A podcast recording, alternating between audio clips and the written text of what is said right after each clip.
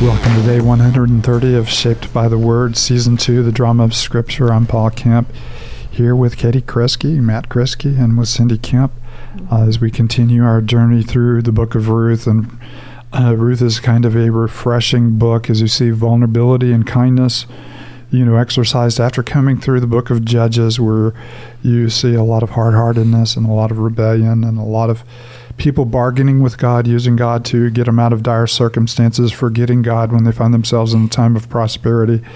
And, and of course, this is a book born out of you know dire circumstances. Naomi has lost not only her husband but her two sons, and she's returned to the land of Israel in a very vulnerable position, but in an even more vulnerable position as her Moabite daughter-in-law, who's acted in great kindness at great personal risk to herself in order to uh, care for uh, Naomi, who she's promised she'll never leave and never forsake, which is the promise, and of course, the Lord gives us in the Great Commission, not even to the end of this age. Mm. And so we pick up our reading in uh, Ruth chapter 3.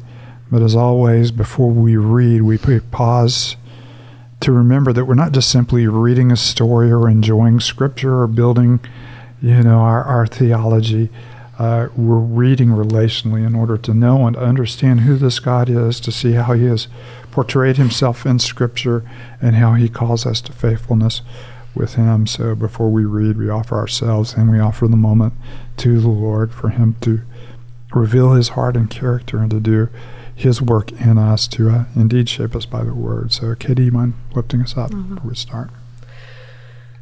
Father, thank you. Thank you for. Um, who you are. Thank you that we can come to you um, and come to your word and find you in it. Um, would you use um, this time together?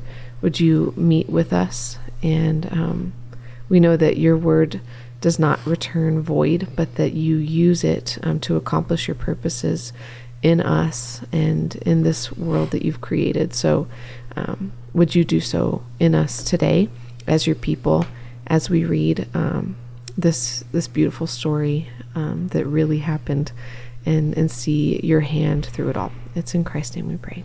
Amen.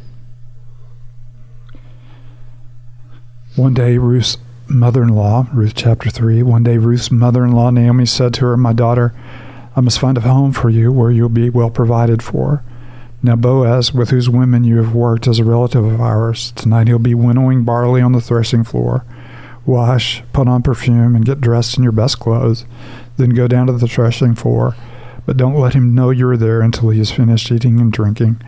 When he lies down, note the place where he is lying. Then go and uncover his feet and lie down, and he will tell you what to do. We'll do whatever you say, Ruth answered. So she went down to the threshing floor and did everything her mother in law told her to do. When Boaz had finished eating and drinking and was in good spirits, he went over to lie down at the far end of the grain pile. Ruth approached quietly, uncovered his feet, and lay down. In the middle of the night, something startled the man. He turned, and there was a woman lying at his feet. Who are you? he asked. I'm your servant Ruth, she said. Spread the corner of your garment over me, since you are a guardian redeemer of our family. Lord bless you, my daughter, he replied. This kindness is greater than that which you showed earlier.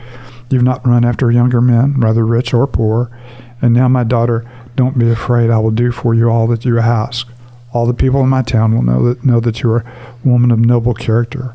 Although it is true that I'm a guardian redeemer of our family, there is another who is more closely related than I. Stay here for the night, and in the morning, if he wants to do his duty as your guardian redeemer, good, let him redeem you. But if he is not willing, as surely as the Lord lives, I will do it. Lie here until morning. So she laid his feet until morning, but got up before anyone uh, could be recognized and said, no one must know that a woman came to the threshing floor. He also said, Bring me the shawl you were wearing and hold it out. When she did so, he poured in it six measures of barley and placed the bundle on her. Then he went back to town. When Ruth came to her mother in law, Naomi asked, How did it go, my daughter? Then she told her everything Boaz had done for her and added, He gave me these six measures of barley, saying, Don't go back to your mother in law empty handed. Then Naomi said, Wait, my daughter until you find out what happens, for the man will not rest until the matter is settled today. Ruth is taking a huge risk here, and of course, this is not uh, how we recommend that um, any young lady show her interest in any any young man. Uh, but she is not a, a, woman of standing, and she does not have any way, you know, to really approach him other than a very, you know, risky approach, you know, as she goes and as she lays down. And of course, he's in a very vulnerable position here. And of course, he recognizes her as a woman of honor, and he, of course, as a man of honor, and treats her, you know, with incredible dignity. Uh, in the process of, you know, fulfilling his commitment to her, there's a small kind of hitch in the story here. He's although he is a kinsman redeemer or a guardian redeemer, he is not the kinsman redeemer or the guardian redeemer. And so there is another one who is in line, uh, you know, to uh, to rescue, to redeem, and to uh, bring you know Ruth into uh, his home. So we have a little tension in the story as well. Yeah.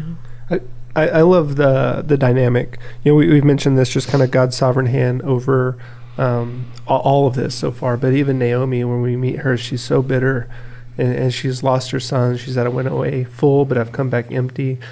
And, and, you know, as the stories progress, we've seen her relationship with Ruth uh, flourish a little bit, or, or maybe even just we've got to see Naomi's heart soften a little bit. But now, where Ruth comes back with Naomi saying, "I must care for you," Naomi now turns to Ruth and says, Now I must care for you. And so we're watching kind of this bitterness lift a little bit. Mm-hmm. Mm-hmm. And, and Naomi saying to Ruth, My daughter, I must find a home for you. Will you be well provided for? And and of course, we, you know, the story plays out. But I love seeing just God's sovereign hand in, in this and, and his care, you know, for, for each of these um, people. Right. And, and it's one thing, you know, to uh, find provision in a field in the middle of you know the barley harvest. Mm. But it's another thing after the harvest is over. You have long seasons, you know, of leanness as well. And of course, a man, you know, like Boaz has great you know stores of grain, mm-hmm. uh, but a woman, you know, like Ruth has only the handfuls of grain. And even though she brought home thirty pounds, by the time you make that into bread, you know that is not a you know substantial amount you know, of, of, of provision. So the provision is running out, and you know, Naomi, you know, sees it, mm. and she sees her ultimate provision is in the care of another. So, I mean, culturally, you've already mentioned that this is not something that we do today. So, there's going to be a lot of us, including me, who are still unsure about what the symbolism is here, or what's taking place when she takes off his shoes and lays at his feet and then when um, she covers up with the corner of his garment. So, are there any um, questions? Any of those questions that y'all could answer possibly? With? Well, this is you know this is not, of course, a, a biblically defined you know tradition. Right. So it's a cultural mm-hmm. tradition, mm-hmm. Mm-hmm. and what you have is you have a woman of extraordinarily low standing. She's not only impoverished, but she's also a, a foreigner, and she is you know there, there's no source of protection, and so she is indeed giving herself to him mm. for him to do with her as he pleases. Uh, so the position of being at his feet, in his bed, under his covering. Mm. So in one sense, she's saying, "I, I give myself to you," but he could have he could have taken advantage of the moment and then just simply, you know, sent her away. I mean, it is a very very vulnerable place. Mm-hmm. And uh, so he recognizes her a woman of, of, great worth and noble dignity, and he treats her that way, and that's that's mm-hmm. remarkable. But she is saying to him, "I, I am yours, if you will," and then from there, whatever. Uh, this is intensely, you know, vulnerable. Mm-hmm. But you have, uh, you have a man of great dignity responding.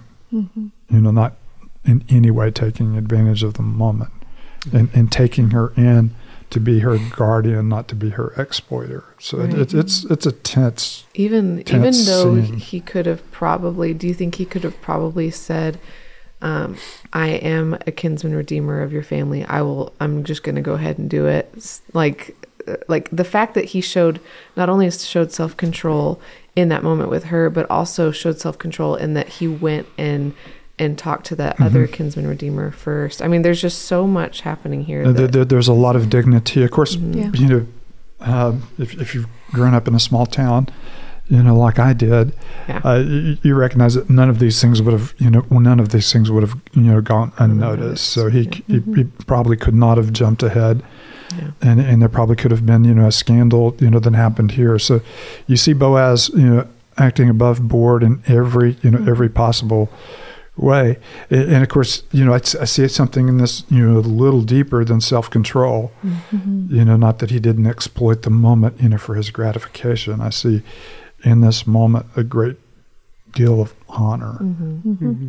It's not just, you know, for the sake of, you know, for the sake of remaining pure, I'm not going to enter into this act. But I see in this woman a person of dignity and honor who's entrusted herself to the Lord, and I'm going to treat her that way. Mm-hmm. and a commit so and Yeah. a commitment on his on his part to the Lord too Yeah. to be a man who follows after Uh, it the Lord. definitely could have taken advantage of her in mm-hmm. any way that he, he, he wanted to. Mm.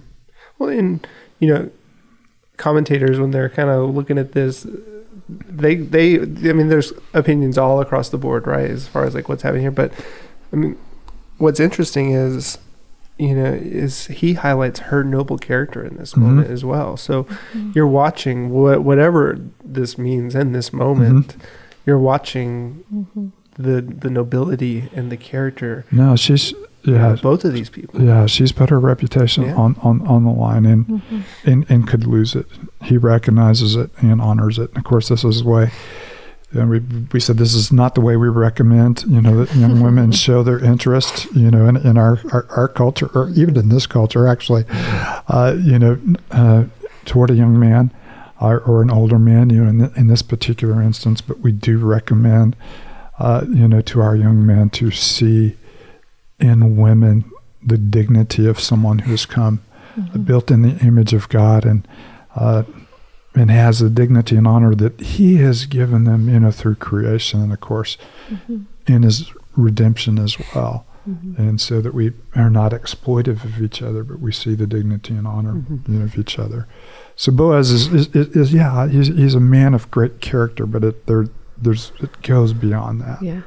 Well, and as as we've been talking about um, throughout this book, it Boaz is a picture of of Jesus, and um, and so really just seeing how vulnerable she was before him, I mean, it makes us think of how vulnerable we are before our great God, um, before our perfect and holy God, when we approach him and have nothing to offer but filthy rags, and yet he has looked upon us with grace and love and compassion.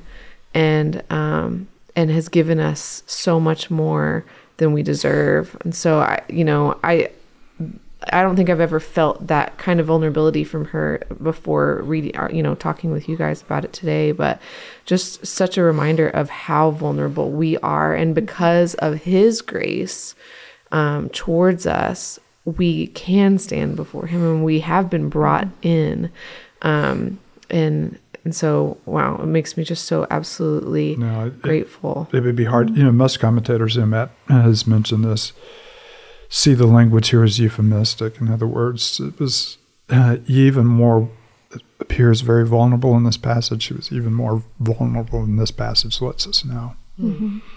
I do I do love in also verse nine where we're talking about spreading the corner of your garment. Um, just the idea of a covering and the garment and the fact that, you know, she was asking for only the corner. I mean, I, I just I don't know if that even plays into this whole thing of there's the nation of Israel that deserved this covering, yet it was the Gentiles that were brought in that, you know, here she is outside of the promise, Yeah. but she, you know, she gets a corner No, of it- the it, covering. it is hard to, yeah. The whole idea of covering is, of Yeah. course, a, is, is a biblical theme because as Adam and Eve become vulnerable for Mm-hmm. Exactly. God, Mhm. standing before Him in their utter nakedness with fig leaves Mhm. and shame, At best. that He provides covering for them. Yeah.